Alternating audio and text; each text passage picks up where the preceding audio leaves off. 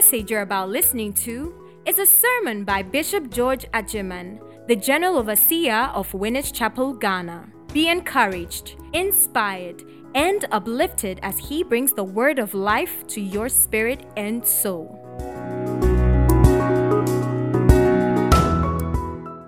I brought you a word that I titled Money Matters in the Kingdom of God. And I said that we will continue today.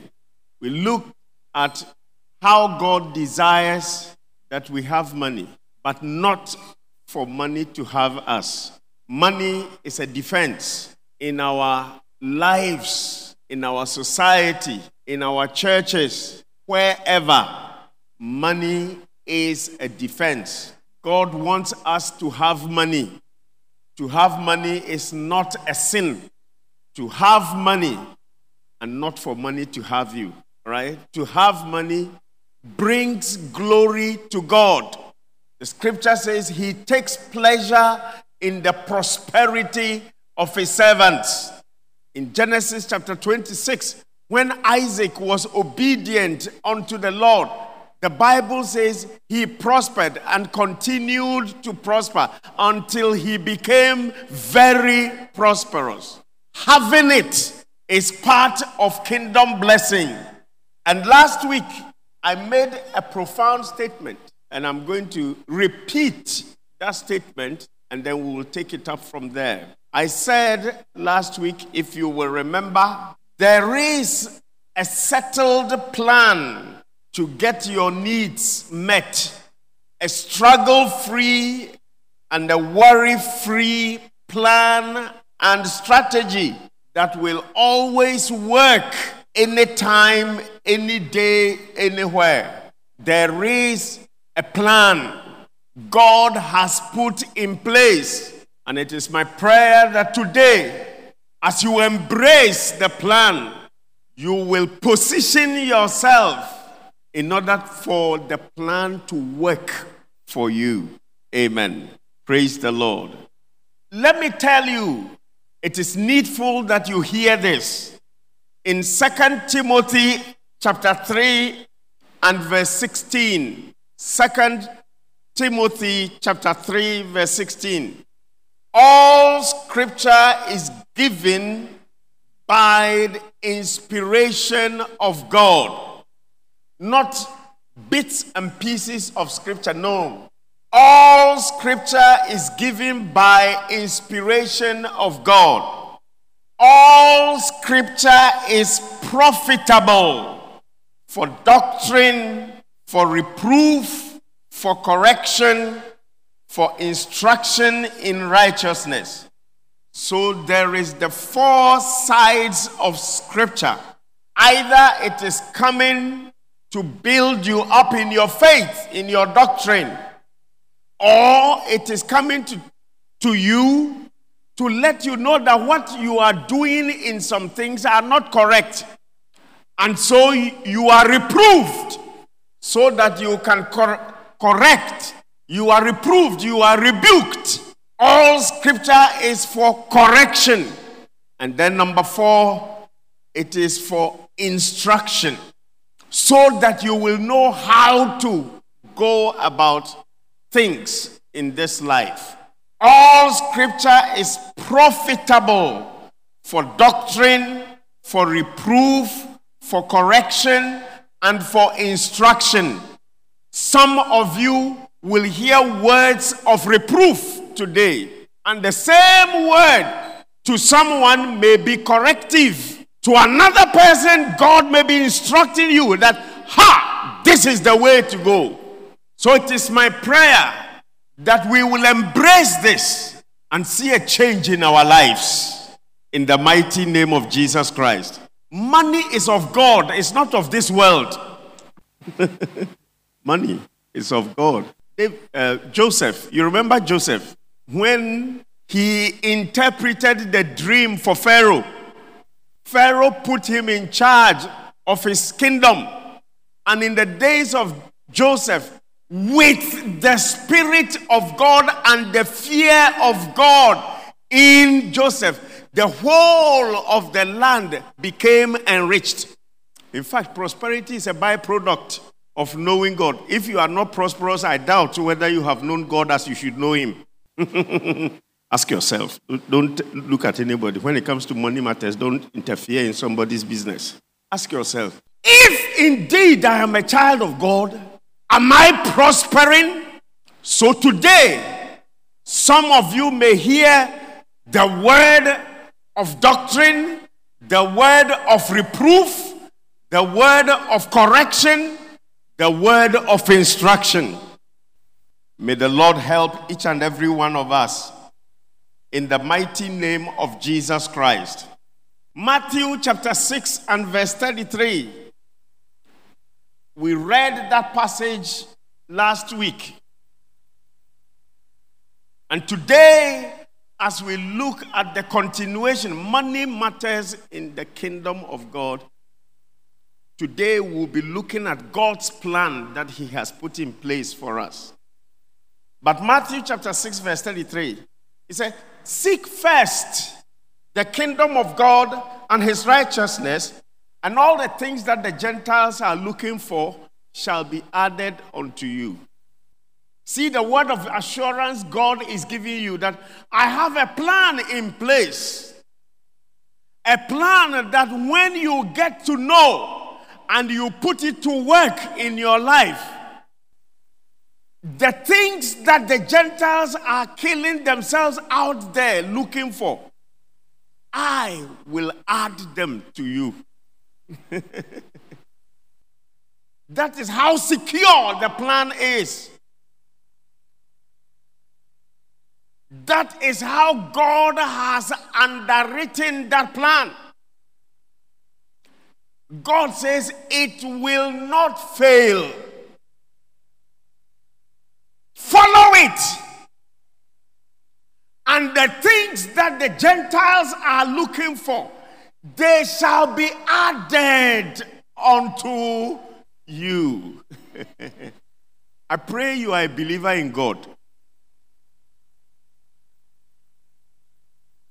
Maybe I should ask you that question. Are you a believer in God? Are you? Are you?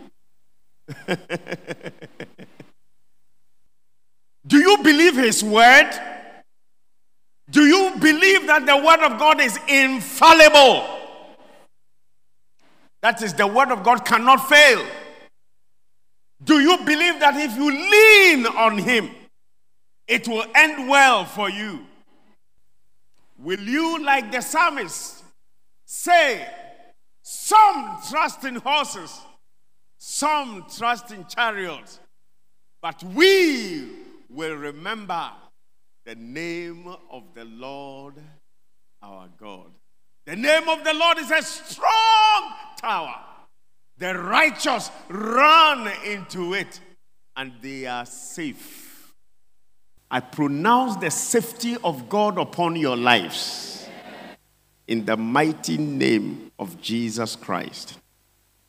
Hallelujah. Are you ready for the plan? Open with me to the book of Malachi. Malachi and chapter 3. I read from verse 8. Malachi chapter 3, verse 8. Will a man rob God? Yet you have robbed me. But you say, In what way have we robbed you? And God responds in tithes and offerings. And because you have robbed God in tithes and offerings, verse 9, you are cursed with a curse. For you have robbed me. Verse 10 Bring all the tithes into the storehouse that there may be food in my house. And try me now in this. That is the extent to which this plan is unfailing. Try me now in this, says the Lord of hosts. If I will not open for you the windows of heaven and pour out for you such blessing that there will not be enough room to receive it. What is that? For you to have room that cannot contain the blessing of God. What is it? Prosperity. And try me now in this. The mouth of the Lord God Almighty is speaking. If I will not open for you the windows of heaven and pour out for you such blessing that there will not be enough room for you to receive it. And he continues, verse 11. And I will rebuke the devourer for your sakes, so that he will not destroy the fruit of your ground, nor shall the vine fail to bear fruit for you in the field, says the Lord of hosts. And he continues, this time to show off. And all nations will call you blessed, for you will be a delightful land, says the Lord of hosts. Praise the Lord. Something I want you to take note of. There is a phrase, there is a phrase that runs through verse 10, verse 11, verse 12. One phrase like that. It's mentioned in verse 10, it's mentioned in verse 11, it's mentioned in verse 12. If you have a Bible, quickly read those three verses and see if you can identify what that phrase is. The same phrase is mentioned in verse 10, it is repeated in verse 11 and it is repeated in verse 12. The same phrase, the same phrase. How many have seen it? You have seen the phrase. The same phrase is repeated in verse 10, verse 11, verse 12. If you have seen it, stand up. Let me see. Okay. You are sure? All of you standing, are you sure it's the same phrase that is? so I can call one of you to come and read the phrase. And all of you say, That is it. Okay, I want a volunteer from one of you standing. A volu- you just volunteer, not the pastors. You just volunteer. Oh, okay, come, come. You are coming, come. Okay. What you will do is you will read it in verse 10, and then read it in verse 11, and read it in verse 12. Thank you. Praise the Lord in verse 10 says the Lord of hosts. It's okay. Yes, say yes. Thank you very much. You are correct. Congratulations. You are following me. All right. Thank you very much. All of you are correct. Says the Lord of hosts. It is there in verse 10. It is there in verse 11. It is there in verse 12. God is confirming that this is what my mouth is saying. Those of you that didn't see, have you seen now? Hallelujah. Verse 10 says the Lord of hosts. Verse 11 says the Lord of hosts. Verse 12 says the Lord of hosts. Every little phrase he makes, he punctuates with, This is the mouth of the Lord speaking it. This is the mouth of the Lord speaking it. This is the mouth of the Lord speaking it. For you to know that this is not coming from Paul or Peter or James or John. This is the mouth of the Lord speaking it. Praise the Lord. Hallelujah.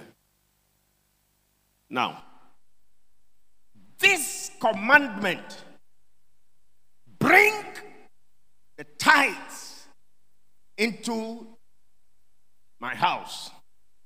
This is the master key to financial miracles in the kingdom of God. You write it.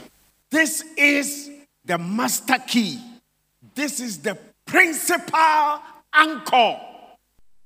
This is the chief cornerstone to financial abundance in the kingdom. Number two, tithing cannot be escaped. It is an inescapable covenant obligation. You can't run away from it. There are some of you here that are telling me, Bishop, you are a liar. The whole of this year I haven't paid tithe. And you are telling me I cannot run away from it. Wait until I finish my message. It is an inescapable covenant obligation. Number three, no one escapes poverty and lack when they do not pay their tithe. Write it. That is point number three. No one escapes poverty and lack when they do not pay their tithes. Yeah? Somebody say, Bishop, you are a liar. I've not been paying, but I'm cool. Number four, no matter how much you give out in other forms, anywhere, once the tithe is out of place, the curse of Malachi 3 9 operates. It doesn't matter because some of you have devised ways and means. Bishop, instead of bringing the tithe to the church and the church doesn't have need, and there are so many people out there on the street who have need, can I not take the tithe and give to the people on the street? The answer is what? that is the fourth point there. No matter how much you give out in other forms, anywhere, once the tithe is out of place, the curse of Malachi 3 9 operates. Number five, kingdom prosperity is impossible without tithing. Kingdom prosperity is impossible without tithing. Now, why does God put such a premium on the payment of tithes? Why is it so important? Why is God saying that outside of the tithe, no one can prosper? What is the tithe anyway?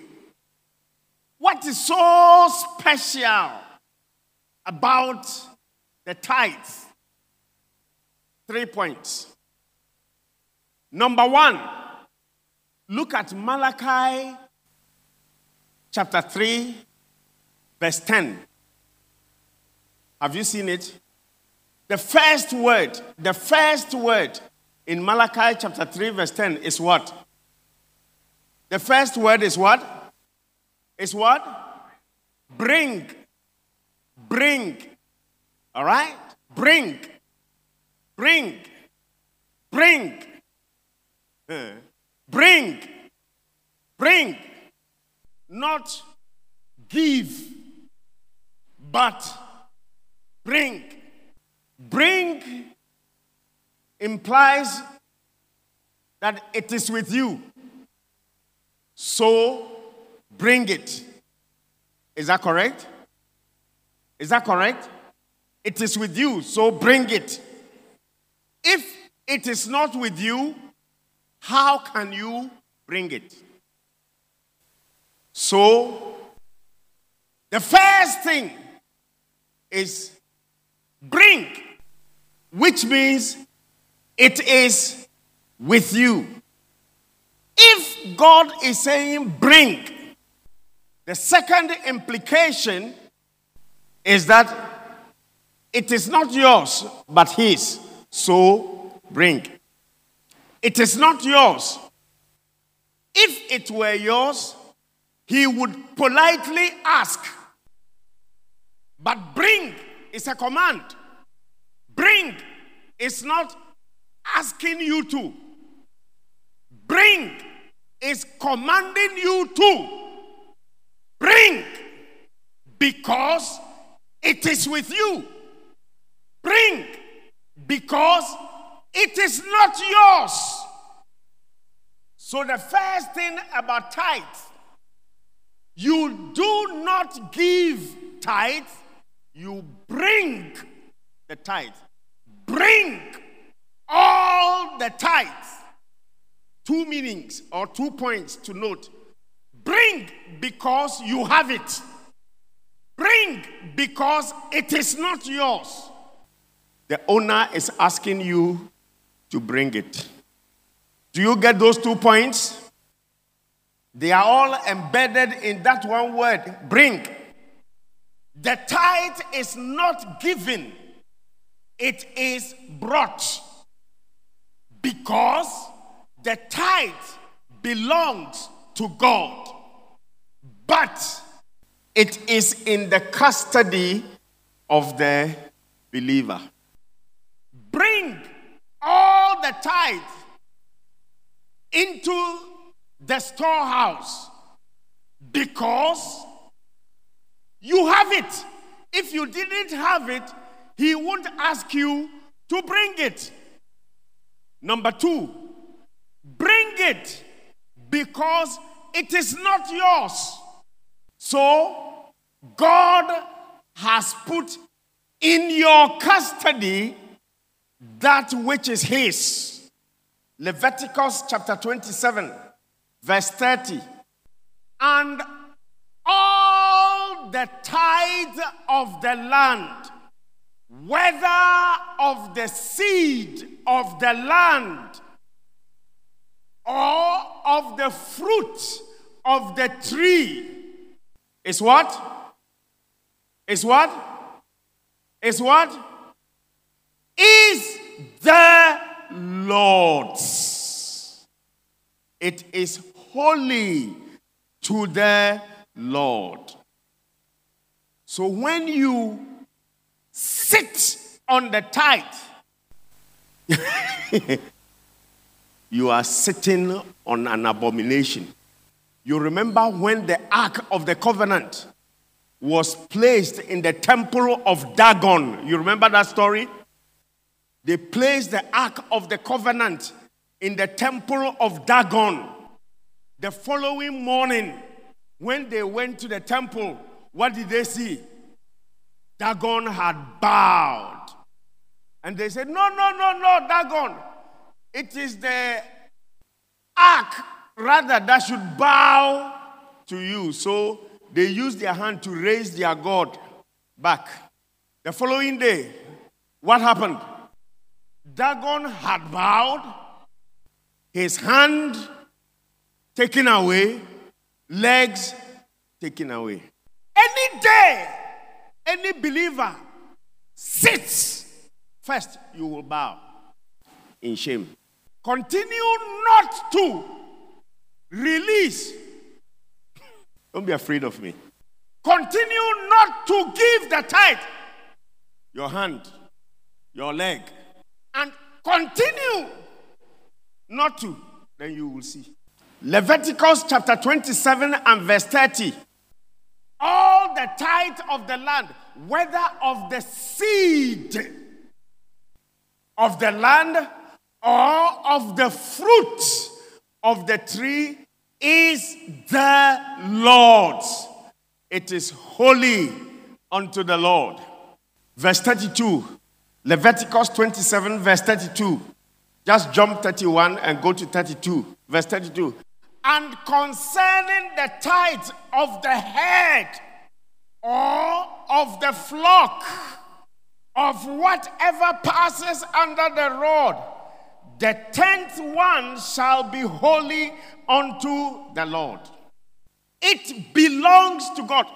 Have you thought about why God said in Malachi 3:8. What did God say in Malachi 3:8? Ah, Malachi 3:8. What did God say? Will a man rob God? Why did God make that statement? Because that which belongs to him, he has put in your custody. And now bring it. You say, Oga, excuse me. All right? That which is not yours, that which belongs to him. Now bring, you say. So he now sees you as what? He now sees you as what? Open your mouth and say it. He now sees you as what?